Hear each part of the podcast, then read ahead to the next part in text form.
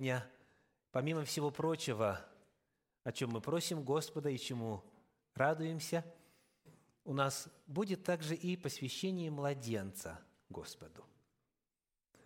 Сразу же после проповеди. И когда это возможно, в такие богослужения я поднимаю тему детей и воспитания детей – если у вас еще детей нет, вам это очень обязательно надо сегодня записать, законспектировать и усвоить, чтобы знать, что с этими детьми делать, когда они появятся. Если у вас уже есть дети домашнего возраста, то есть еще вы на них влияние оказываете и за них еще ответственны, то для вас это возможность проверки.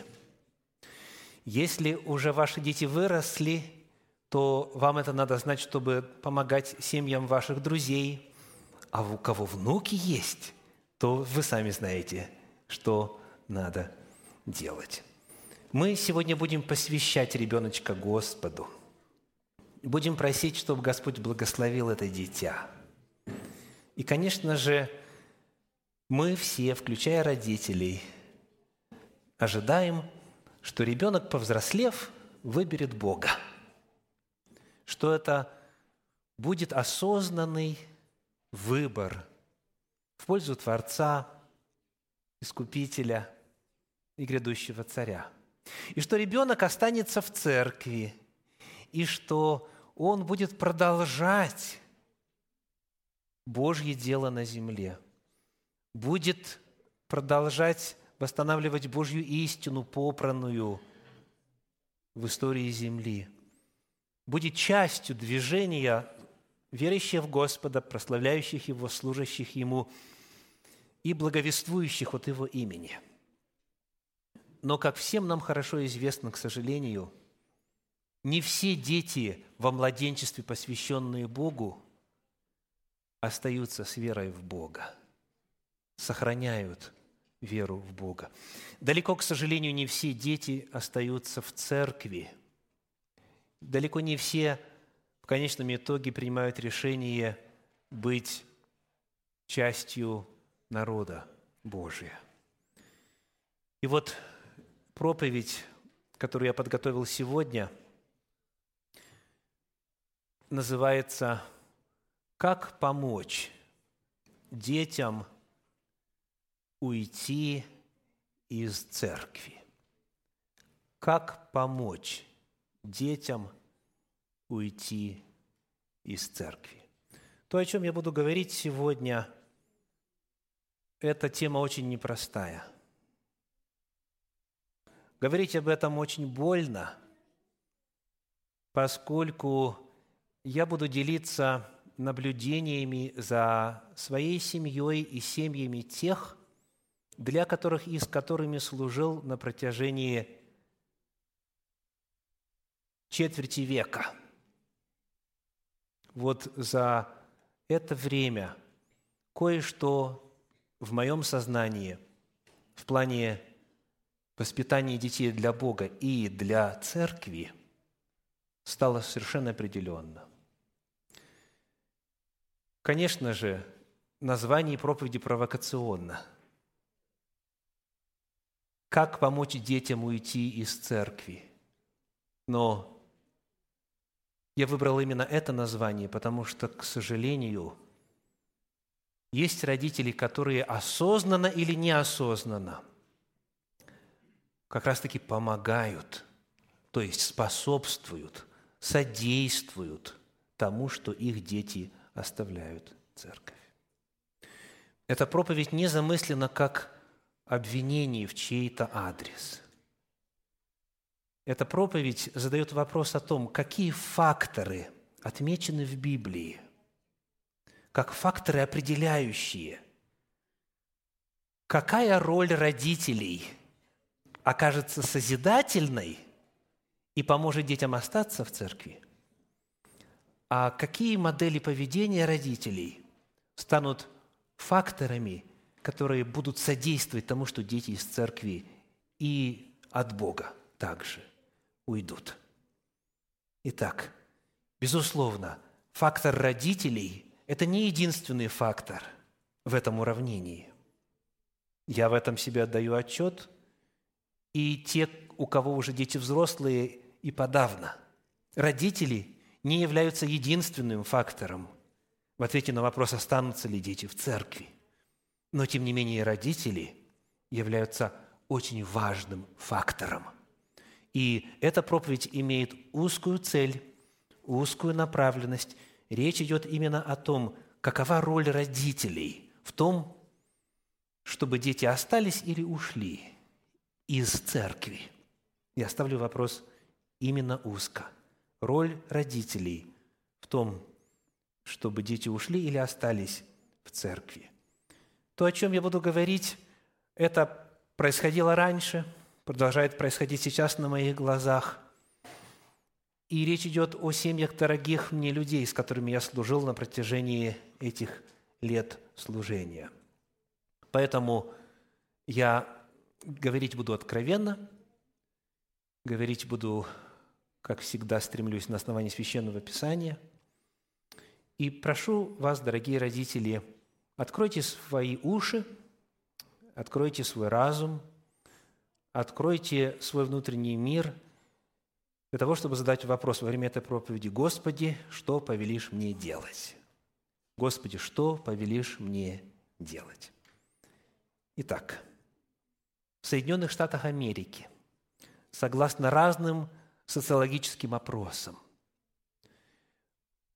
довольно большой процент детей, повзрослев, становясь подростками, начиная где-то с 14-15 лет, оставляют церковь.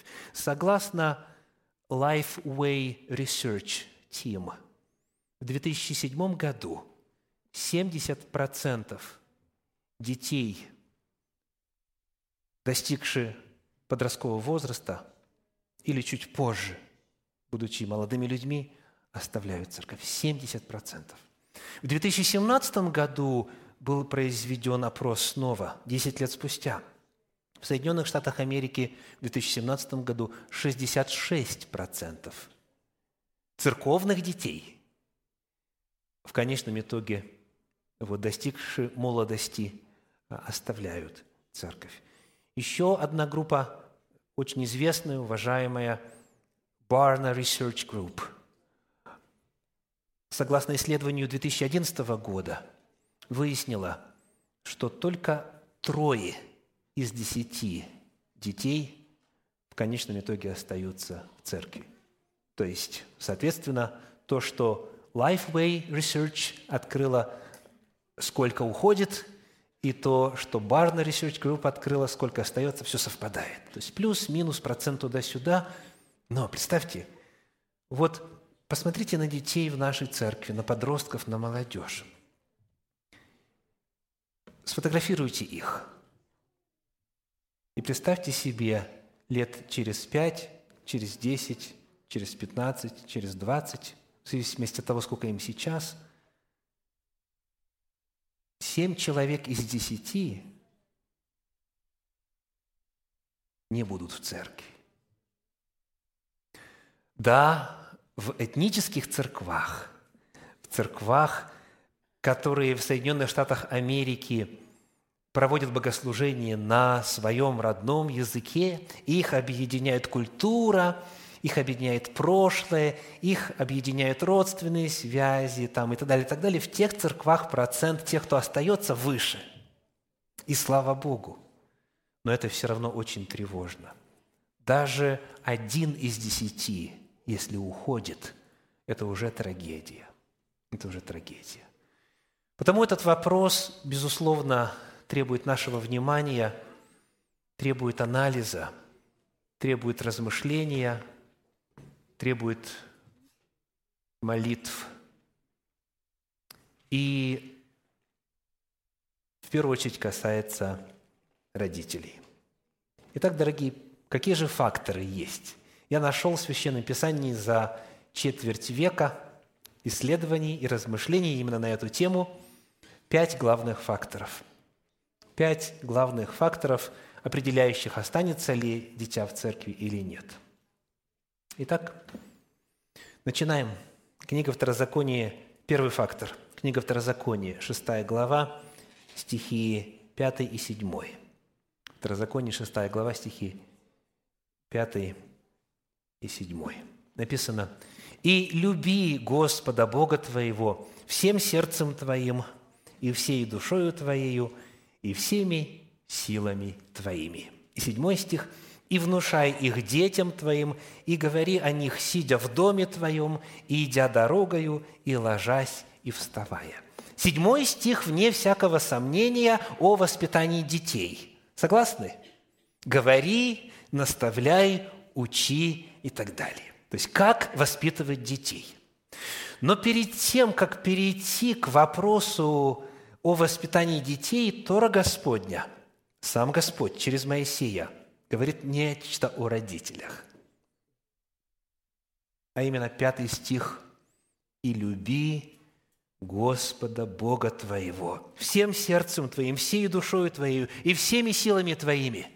И когда это есть, когда это состоялось, вот тогда этой любовью к Господу можно поделиться. Эту любовь, эту посвященность, это восхищение Богом можно передать. Вот тогда говори, вначале люби Бога, а потом говори детям. Вначале реши вопрос с Богом. Определись, кто Он для тебя, что Он соделал для тебя, каковы твои чувства, каково твое отношение, каковы твои взаимоотношения с Богом. И это послужит достаточно хорошим основанием, чтобы потом учить, говорить и наставлять детей. И тогда процесс может быть успешным. Итак, дорогие, первый фактор, определяющий, останутся ли дети в церкви или нет, такой. Любят ли родители Бога? Любят ли родители Бога? Ну, вы знаете, для кого-то этот вопрос может показаться больна, банальным. Конечно же, я люблю Бога. Раз я в церкви, значит, я люблю Бога. Но при исследовании оказывается, что это далеко не так однозначно. Потому что люди в церковь приходят по разным причинам, с разными целями. И духовный опыт каждого иной – и Библия потому неоднократно задается этим вопросом. Любишь ли меня? Если любите, раз, два, три, четыре, пять. Любовь к Богу вот какова. То есть, любовь к Богу можно проверить, но что совершенно очевидно, что если кто-то что-то любит, или если кто-то кого-то любит, то это в первую очередь проявляется в словах – вот когда вы собираетесь в какой-то компании и начинаете общаться с человеком, можете ли вы определить, что он любит? Очень легко. О чем он с вами начинает беседовать? Один любит мотоциклы, и он о них все знает или почти все знает. И ему интересно, и он рассказывает, а знаешь, новинка вышла, а знаешь, вот мотор теперь вот такой, а привод теперь другой, а знаешь, какой скорости они достигают. Если человек любит мотоциклы, вы об этом сразу же узнаете. Если мотоцикл – это любовь его жизни, невозможно, пообщавшись с ним, об этом не узнать. Скажем, человек любит политику. Стоит ли долго дожидаться и допытываться, любит ли человек политику или нет? Тут же сразу же. Он еще обязательно и вас вовлечет. То есть обязательно, если это человека интересует, если он любит это дело, эту тему, обязательно будет говорить. А если кто-то влюблен, возьмем юношу влюбленного в прекрасную девушку, вот, как-то это будет заметно или нет? Конечно, обязательно. Друзья об этом будут знать. Его все фотографии, высказывания на страничке в его социальных сетях об этом сразу же расскажут. И так далее. То есть, если человек что-то любит или кого-то любит, ну, минимум он об этом будет говорить. Минимум об этом будет говорить. Я не буду утруждать, утруждать вас всевозможными примерами. Любой сферы жизни, какой ни коснись, мы всегда найдем неизменное правило – как отличить того, кто что-то или кого-то любит? Он об этом говорит. Поэтому Священное Писание в 6 главе книги Второзакония в пятом стихе призывает «Люби Господа». Да люби как? Всем сердцем, всей душой, всеми силами, то есть всем своим естеством. И говори об этом. И когда будешь об этом говорить? И где? Седьмой стих. Всегда и везде. То есть, если родитель любит Бога, его дети об этом обязательно узнают. Родители будут об этом говорить. Родители будут Бога благодарить за, за дар жизни, за дар спасения, за все благословения. Родители будут видеть Бога в каждом моменте и в каждой теме этой жизни. И это обязательно будет передаваться. Молитва человека, который любит Бога, и молитва человека, который не полюбил еще Бога, радикально отличается. Радикально отличается. И дети, как всем известно, а отличные психологи, они очень тонко и сразу же чувствуют, где эта игра – где это лицемерие, где это просто напускное, а где это на самом деле так, где это настоящее. То есть первый вопрос, первый вопрос, любит ли человек Бога? Когда человек любит Бога, это заразительно. Человек другой, который приходит в контакт с любящим Богом, может с ним быть не согласен, может даже считать его фанатиком – может как угодно к нему относиться, но невозможно будет избежать того факта, что этот человек влюблен, что этот человек любит Бога. И это детям очень многое говорит. Они понимают, что это нечто подлинное, нечто настоящее, то, что в действительности реально. Итак, первый вопрос, который я задаю сегодня, и прошу родителей задать в отношении себя – Родители, любите ли вы Бога? Любите ли вы Бога? Говорите ли вы об этом? Или, как это принято было в определенную эпоху, Бог у меня глубоко в душе. Главное, чтобы Бог был здесь. Вот. А так ни словом, ни мыслью, э, ни поступком тем более. Первый вопрос – любишь ли ты Бога. Это первый фактор, определяющий, как, как дети будут относиться к тому, что ты делаешь в церкви. Э, время, которое ты посвящаешь церкви. Это первый фактор. Второй. Давайте вновь вернемся к этой шестой главе книги Второзакония и прочитаем теперь шестой стих. Второзаконие, шестая глава, шестой стих. «И да будут слова сии, которые я заповедую тебе сегодня, в сердце твоем». И снова седьмой. «И внушай их детям твоим, и говори о них, сидя в доме твоем, и идя дорогу, и ложась, и вставая». То есть первый вопрос, перед тем, как начинать нравоучать детей, любишь ли Бога? Второй вопрос, перед тем, как начинать воспитывать детей, какой? Как ты относишься к Божьим законам? То есть, еще раз, шестой стих – да будут слова сии, которые я заповедую тебе сегодня. Что Моисей сегодня заповедует? О чем книга Второзаконие? Это Божьи заповеди. Это речь Моисея перед тем, как народ должен был перейти за Иордан и войти в обетованную страну. Сказано, начал Моисей изъяснять закон сей сынам Израилю и сказал. То есть вот то, что я тебе сегодня говорю, заповеди Божьи, закон Божий, повеление Божье – как ты к ним относишься? Вот это второй фактор, который определяет, уйдут ли дети из церкви или останутся в ней. Перед воспитанием детей родителю необходимо определить свое отношение к Божьим заповедям. Давайте вспомним, что на эту тему написано в книге «Псалтирь» в 18 главе, в стихах с 8 по 13. Псалом 18, стихи с 8 по 13. «Закон Господа совершенно укрепляет душу. Откровение Господа верно умудряет простых. Повеления Господа праведны». Вы чувствуете, что и законы, и повеления – это одно и то же. То есть здесь описываются разные грани одного и того же – Божьих заповедей, Божьих законов, Божьих предписаний. Повеления Господа праведны веселят сердце – Заповедь Господа светла, просвещает очи, страх Господний чист, пребывает вовек, суды Господни истина, все праведны, они вожделение золота, и даже множество золота чистого, слаще меда и капель сота, и раб твой охраняется ими. В соблюдении их великая награда. Итак, в опыте псалмопевца Давида, как рисуется закон Божий? Какой он? Какой он? Вот что чаще всего указано? Совершен, значит, нет никакого изъяна. Значит, что-то добавь или что-то убавь, тогда совершенство исчезнет. То есть он целостен, он полон, он идеален. Любое изъятие или прибавление разрушает совершенство. Дальше говорится, что закон Господа, он пребывает вовек. Он навсегда. Он незыблем.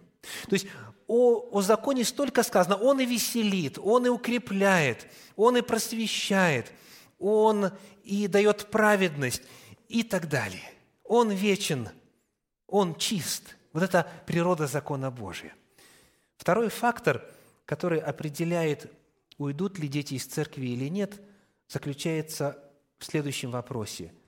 Признает ли родитель незыблемость закона Божия? Незыблемость закона Божия. И дальше о законе сказано, о заповедях сказано, «И раб твой охраняется ими». То есть человек э, понимает, что закон Божий дан для чего? Это что, по сути? Правило безопасности. Да?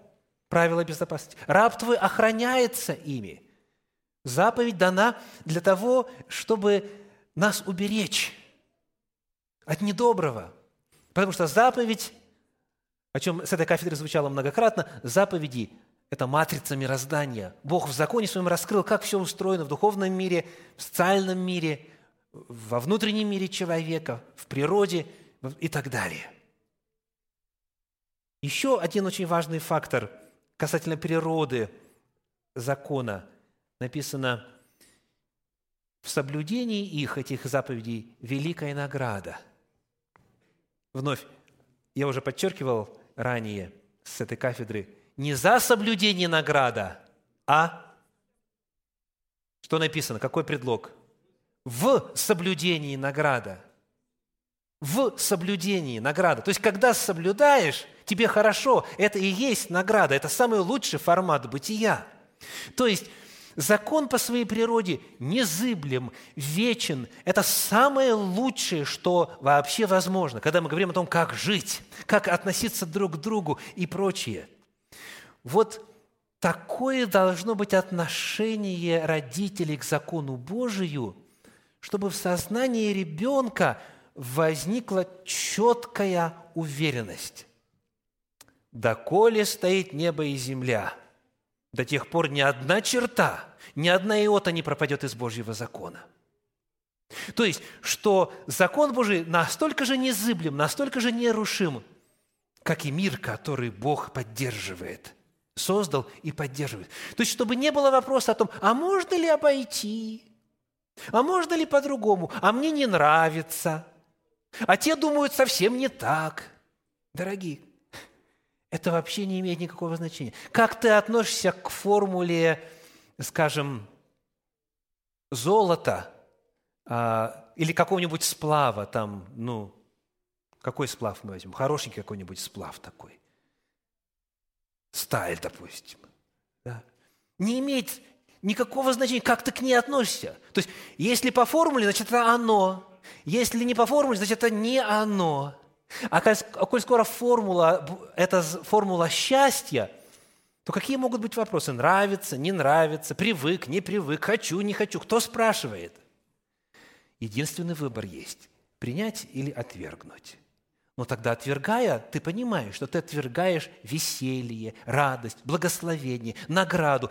То есть вот эти вопросы в мировоззрении родителя должны быть ясные, как Божий день, кристально чисты, как роса на траве. Это должно быть как дважды два четыре. Это азбучные прописные истины. И вот когда ребенок вырастает в таком мировоззрении, то для него тверда Вселенная, не поколеблется. Для него все вокруг описано формулами И это надежно. Не может быть так, что раз получилось, второй раз получилось, а на третий раз яблоко возьмет, да и вверх полетит. Нет, оно обязательно полетит по формуле. Вот что такое Божий закон. И если в это в детях не воспитать, тогда появляются те образованные, умные-преумные, каковы все наши дети, релятивисты. Релятивисты. То есть, для них все относительно. Релятивизм означает, что нет нравственных норм, данных всем навсегда и на всяком месте. И чаще всего звучит так «I feel like…» и дальше начинается. То есть мне, я, мне кажется, или я, я, я вот так это чувствую, я Бога чувствую вот так. Дорогой, Бог объективно существует. И то, что о нем есть истина, и то, что нам понять, Он о себе рассказал. Вот это объективная реальность. Второзаконие 29, 29. «Открытое принадлежит нам и детям нашим, а сокрытое принадлежит Богу. Он нам не открыл то, что нам не по силам. А все, что открыл, Бога точно описывает. И поэтому вопрос не в том, есть ли у меня сегодня настроение или нет. Вопрос не в том, это является традицией моей э, нации, народа или семьи или нет. А вопрос в том, является ли это волей Божьей или нет. И когда у ребенка формулируется, и когда, фор, э, когда создается, когда формируется вот такое мировоззрение, то вопрос никогда не стоит, нужно или не нужно. Вот она воля Божья. Вспоминаю, как мы с женой воспитывали нашего первенца. Вы практически все знаете, зовут его Марк. Мы, когда имя ему выбирали еще до нашей свадьбы, вот, просто имя нравилось и значение, мы потом только поняли, что, может быть, можно было и другое э, найти, потому что Марк означает «крепкий». Крепкий, молоток и так далее. Вот такие значения. Да? Маркус по латыни. И он таким и стал. То есть он, а, помимо того, что он очень шустрый, очень подвижный, непоседа и так далее, и так далее. Помимо того, что он очень словоохотливый, те из вас, кто знает нашу семью еще с тех пор, как мы сюда приехали, когда ему было пять с половиной месяца, вы знаете, что он никогда рот не закрывал. Он всегда что-то рассказывал. Еще не умея говорить, уже говорил. Вот. И, и поэтому его переговорить и его переубедить не всегда бывало легко. То есть он очень такой крепенький, вот, в плане своего мнения, в плане своего мировоззрения и так далее. И, в принципе, человек, он основательный. Если он какую-то тему берется изучать, он старается исследовать и много часов посвятит исследованию какой-то информации. Но, как бы то ни было, вот решаем мы с ним какой-то вопрос, когда он еще был помладше. Марк, вот э, надо бы то-то и то-то исправить. А почему? Вот. И начинаешь объяснять. И ему объяснений недостаточно. То есть ему кажется, что логика родительская не до конца продумана, последовательная и прочее, прочее. Но вы знаете, что всегда действовало безотказно. говорю, ну, сыночек, тогда давай послушаем, что скажет Бог. И вот мы открывали Священное Писание и читали отрывочек на тему, которую мы обсуждали – и на этом все прения заканчивались. Потому что для Марка Слово Божье – это истина высшей инстанции. Я могу ошибаться. Я могу не тем переводом воспользоваться. Когда надо, мы проверим оригинал и так далее. И так далее. Но когда говорит Господь, это был аргумент железный, непререкаемый. И потом, когда он стал уже постарше, уже в подростковом возрасте, кстати, я благодарю Бога за то, что мы незаметно проскочили так называемый трудный возраст. Вот. Это как бы отдельная тема. Но когда у нас были какие-то разные взгляды на какой-то вопрос, и когда у меня не было времени долго сидеть, я говорил, ну что, Марк, откроем, Марк, откроем Священное Писание. И мы открывали Священное Писание, и вопрос, который можно было три дня мусолить, решался за несколько минут. Когда ребенок знает, что Слово Божье верно, заповеди Божьи на все века, на все времена, это нечто незыблемое – Тогда смотрите, что происходит. Это не родитель говорит, ну, сыночек, ну, сделай, пожалуйста, ну, ради мамы, или что, а что другие скажут? Но ведь ты там ребенок пастора, да? Я, кстати, за всю свою жизнь ни разу этой фразы не произносил, потому что это крайне несправедливо. На родителей, на родителей которые являются служителями, а, возложена та же обязанность, как и на родителей, которые не являются служителями с титулом пастора, у него служитель с титулом диакона. диакона. Какая разница? Это не, должен быть, это не должно быть никогда каким-то аргументом. Но э, речь идет вот о чем. Э, о чем я говорил? Я отвлекся.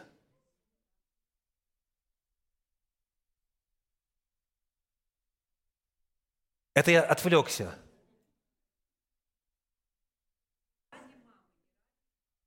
Спасибо.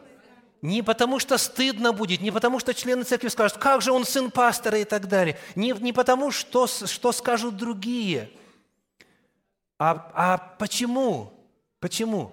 Потому что я твой отец, и ты мой сыночек, мы оба преклоняемся перед авторитетом нашего Творца.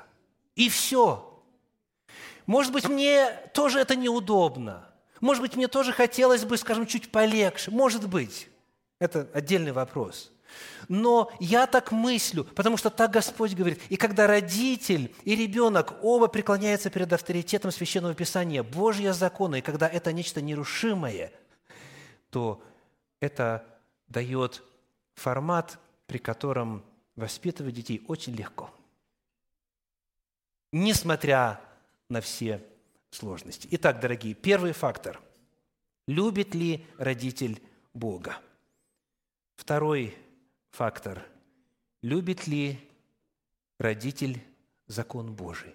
Признает ли незыблемость Божьего закона? Является ли это частью его менталитета и мировоззрения? И передает ли он это знание детям?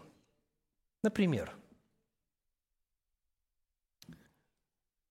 шесть дней работай, а суббота Господу Богу твоему – не делая вон и никакого дела, ни ты, ни сын твой, ни дочь твоя. Какая заповедь? Четвертая заповедь из Деколога, из Десятисловного закона. Не делай никакого дела. В подлиннике используется слово «мелаха» – заработок, зарабатывание, вкладывание времени и сил в собственное благополучие и благосостояние в материальном отношении. И коль скоро есть такая заповедь, то тогда вопрос, а неужели дети зарабатывают? Вот не делай никакой малахи, ни ты, ни сын твой, ни дочь твоя. Если они уже зарабатывают, значит, они уже отдельно живут. Или, или значит, что они уже... Извините, не удержался. А, или значит, что они уже совершеннолетние. Так? Но заповедь касается всех детей – Точно так же, как почитай отца и мать, э, детей какого возраста касается? Начиная с измальства их, почитай чем? Повинуйся отцу и матери. Так? То есть вопрос, как это дитя трехлетнего возраста, семилетнего, десятилетнего и так далее, двенадцатилетнего возраста, как это можно ставить вопрос, он работает или не работает, он зарабатывает или не зарабатывает? Вы могли бы мне помочь?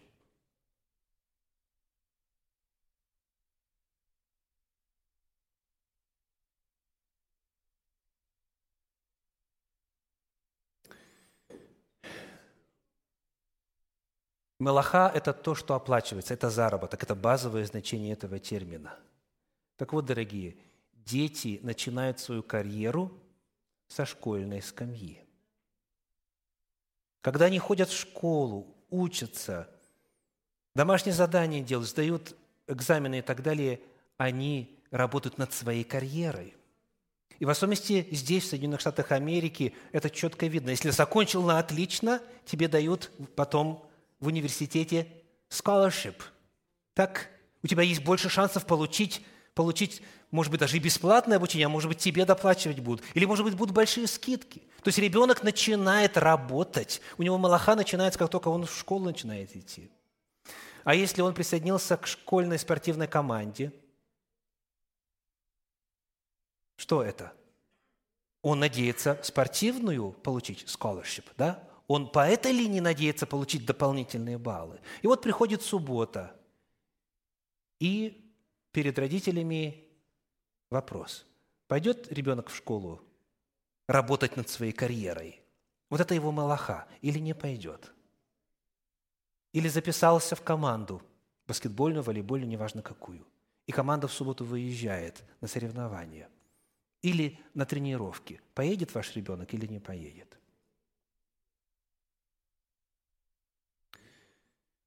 Вот это вопросы, которые определяют, он останется в церкви или не останется. Потому что если получить э, спортивную scholarship, вот эту специальную стипендию, важнее, чем исполнить заповедь о святости субботнего дня, то ребенок сразу понимает, что да, церковь – это когда есть время, церковь – это когда это не мешает моим целям, моей карьере и так далее – а если конфликт, то, естественно, рубашка ближе к телу. А откуда мои родители возьмут деньги, чтобы оплатить мой университет? Дорогие, это вопрос веры. Господь такие благословения посылал в моей жизни, в жизни многих, кого я знаю, которые оставались верными Богу в отношении субботы – он посылал и бесплатное обучение, и со стипендиями, и в лучшие вузы страны их брали, и потом лучшие места рабочие, и лучшие бизнесы люди создавали и так далее. Но это вопрос веры. Хватит ли у меня веры, чтобы не послать ребенка туда, где он развивает свою карьеру, а вместо этого привести его с собой на богослужение – и таким образом ему продемонстрировать, что Бог важнее всего, что Его закон важнее всего, а заповедь – это для, благос... для благословения, для радости и так далее. Вот это один из вопросов. А скажите, а как насчет заповеди «шесть дней работай, а в седьмой день священное собрание»? Книга Левит, 23 глава, 3 стих. Что значит священное собрание? Значит, особое собрание святое собрание, отделенное собрание, которое начинается в котором часу? В 10 утра. И если родитель приезжает, скажем, к середине субботней школы, он ребенку говорит, субботнее богослужение, священное собрание – это не так важно, как выспаться. Потому что я же каждый день просыпаюсь в 4 часа утра – я каждый день просыпаюсь в 6 часов утра. Я понимаю, что это настолько важно, потому что выгонят с работы. А к Богу на служение, на самое главное событие недели прийти вовремя, это не настолько важно. Нет, так никто не скажет. Но то, в котором часу э, семья появляется на богослужении, об этом говорит. Ребенку не нужно много слов. Ему достаточно просто смотреть, как родитель живет, и он это все перенимает. Некоторые вообще не приходят на субботнюю школу.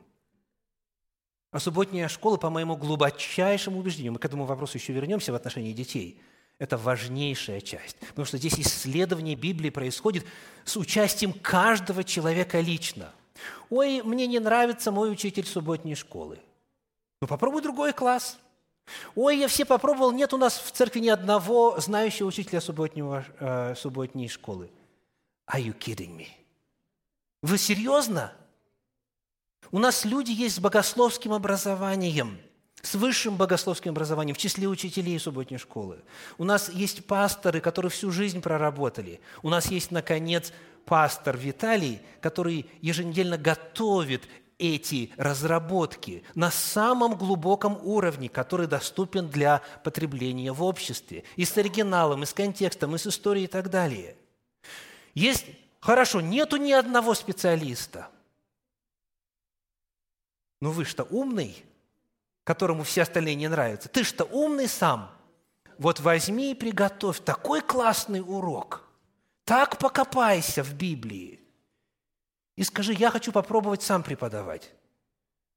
Гарантирую, мы сразу же найдем для тебя класс. Гарантирую. Или же подготовься и расскажи, что тебе Бог открыл на неделе. Да? Какие величайшие, сверхъестественные, там какие угодно откровения. Но вовлекайся. И когда вовлечешься, тебе будет интересно. И ты других благословишь и так далее. Я уже не говорю о, о детских классах субботней школы. Там у нас работают очень посвященные люди. Там служат те, у которых есть и опыт соответствующий, и часто образование педагогическое, и пособия, которые разработаны, они очень хорошего качества. Поэтому, дорогие, субботние богослужения начинаются в 10 часов утра. Если вы с детьми не приезжаете на богослужение, вы им э, фактически заявляете, закон Господа несовершен. Это не есть самое главное. Есть вещи поважнее. Естественно, они вначале на субботнюю школу не будут приходить, а статистика показывает, кто ходил на субботнюю школу, потом перестает ходить, через несколько лет они перестают на богослужение ходить. Это просто статистика. Я могу примеров таких приводить множество, но время наше ограничено, потому вопрос. Родители, признаете ли вы незыблемость Божьих законов? Как это проявляется в вашей жизни? Вот это второй фактор, который определит ответ на вопрос сегодняшней проповеди. Третий вопрос. Это использование власти родителей. Использование власти родителей. Верите ли вы, что у родителей есть Богом данная власть воспитывать своих детей и применять соответствующие возрасту и ситуации меры наказания детей? Верите ли вы в это? Есть отдельная тема, называется «Власть родителей» в цикле «Если бы любовь» на канале Центра Духовного Просвещения в YouTube. И кому эта тема интересна, послушайте отдельно. Я сейчас прочитаю только лишь два отрывка на эту тему. Второзаконие, 21 глава, стихи с 18 по 20. «Если у кого будет сын буйный и непокорный, не повинующийся голосу отца своего и голосу матери своей. И они наказывали его, но он не слушает их. То отец его и мать его пусть возьмут его и приведут его к старейшинам города своего и к воротам своего места пребывания.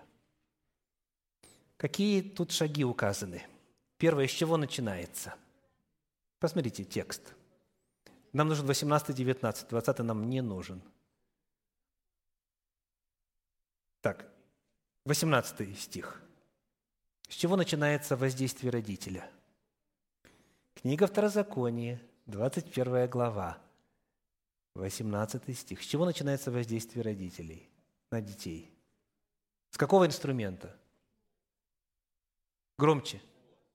Со слова, с голоса, да? Вы видите? Он, сказано, он не повинуется голосу отца своего и голосу. То есть начинаешь разговаривать, да, с голоса начинается. Это первая мера воздействия. Следующая какая? Наказание. Так, голос. А если он не повинуется, они наказывали его. Но если это не помогло, что делаем? Приводим к старейшинам – кто у нас старейшины вот здесь, в нашем обществе? Пресвитеры. Пресбутерос означает старейшина по-гречески. То есть не получается голосом «возьми и примени меры наказания». Не получается – обратись к уважаемым людям в общине. Может, они что посоветуют. Если нет, движемся дальше. Но обратите внимание, дорогие – не допускается ситуация, при которой Ох, он просто такой народился. Я вот сколько говорю, сколько говорю, ничего не слушает. И сложили ручки, и ждем-с. Чего ждем-с? Надо действовать. То есть, смотрите, Библия даже не предполагает, что родители просто могут так вот себе продолжать жить, как живется, ну и, может быть, сетовать, что уродился такой. Нет, ты действуешь, одно не помогает, другое пробуешь, второе не помогает, третье пробуешь и так далее. То есть, а, это обязанность родителей. Тора говорит, вот это надо сделать, вы слышите? Это долг родителей. Бог заповедал родителям свою власть над детьми применять по воле Божьей, не самовольно, а исключительно по Священному Писанию. Теперь еще один отрывок. Послание в Галаты, 4 глава, первые два стиха. Галатам, 4 глава, первые два стиха. «Еще скажу, наследник, доколе в детстве, ничем не отличается от раба, хотя и господин всего».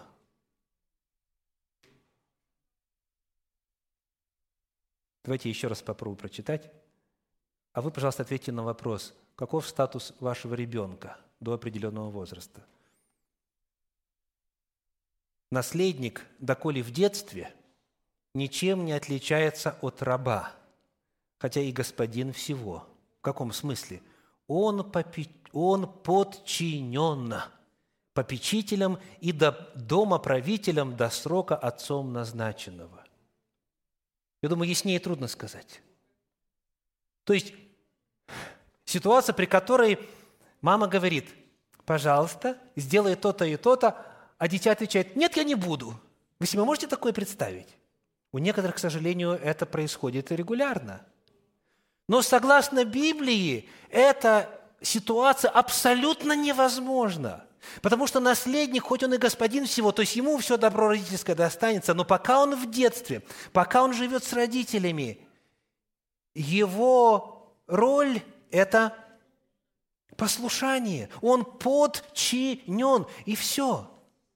То есть вопрос родительского авторитета, когда начинается первый бунт, это где-то в полтора года начинается, в полтора-два года в среднем, когда первый бунт у ребенка начинается – это все правильно, так замыслено, чтобы он взрослел, чтобы он понимал разницу между собою, родителем, миром и так далее. Но если этот первый бунт не подавлен, если первую войну ребенок проиграл, если все последующие только все держатся на том, что «Ой, пожалуйста», «Ой, давай не, не позорим папу», там, и так далее, и так далее, или уговоры, или «Вот если сделаешь, я тебе куплю велосипед», или ты если сделаешь… Какой велосипед? Есть законы Божьи, и я им подчинен, хоть мне там 30 или 40 или сколько лет. И ты им подчинен. И я здесь ни при чем. Речь идет о том, как Бог Вселенную устроил. И в рамках этой устроенной Богом Вселенной Он мне дал власть. И моя задача, и мой долг родителей заключается в том, чтобы ты, ребеночек, жил по воле Божьей. И пока ты живешь в моем доме, на мне этот долг сохраняется. Дорогие родители, исповедуете ли вы вот это или нет? От этого зависит, что будут дети думать в отношении Бога, церкви, Его законов и так далее. Статистика показывает раз за разом, что в тех семьях, где Бога любят и, соответственно, детей любят, и где верят в незыблемость, в незыблемость Божьих законов, и где подходят к делу воспитания детей со властью, в тех семьях вырастают богобоязненные, свободные, знающие Бога и знающие волю Божью зрелые люди. Речь не идет о подавлении одной личности другой. Нет, повторюсь, мы все подвластны Богу. Вот об этом идет речь. Но, к сожалению, некоторые родители своих детей боятся. Вот буквально боятся. Некоторые ждут, когда те сами созреют. То есть не верят в то, что природа человека от рождения, все помыслы их с какого времени? С самого начала зло. Они не верят тому, чему Библия учит. Они думают, что вот пройдет время, придет просветление и так далее. Нет, дорогие, вы обладаете властью, у вас есть власть, потому пользуйтесь властью. Сегодня мне пора эту проповедь заканчивать, поэтому еще два фактора мы рассмотрим, даст Господь, в следующий раз. Но вот э, завершить хочу я иллюстрацией. Иллюстрация называется «Басня Крылова» кот и повар. Вы ее знаете. Какой-то повар, грамотей, с поварни побежал своей в кабак.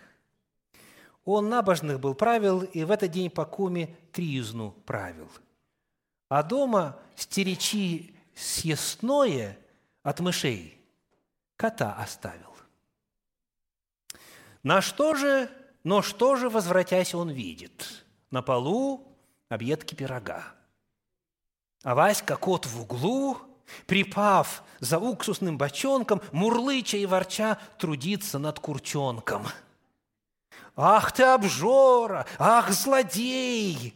Тут Ваську повар укоряет. «Не стыдно ли стен тебе, не только что людей?» А Васька все-таки курчонка убирает.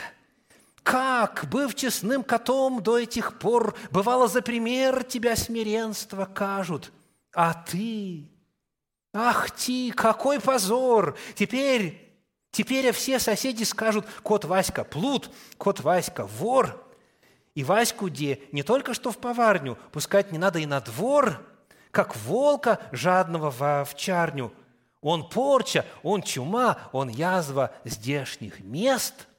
Вот теперь все вместе вы это знаете наизусть. А Васька слушает, да ест. Тут ритор мой, дав волю слов течению, не находил конца нравоучению.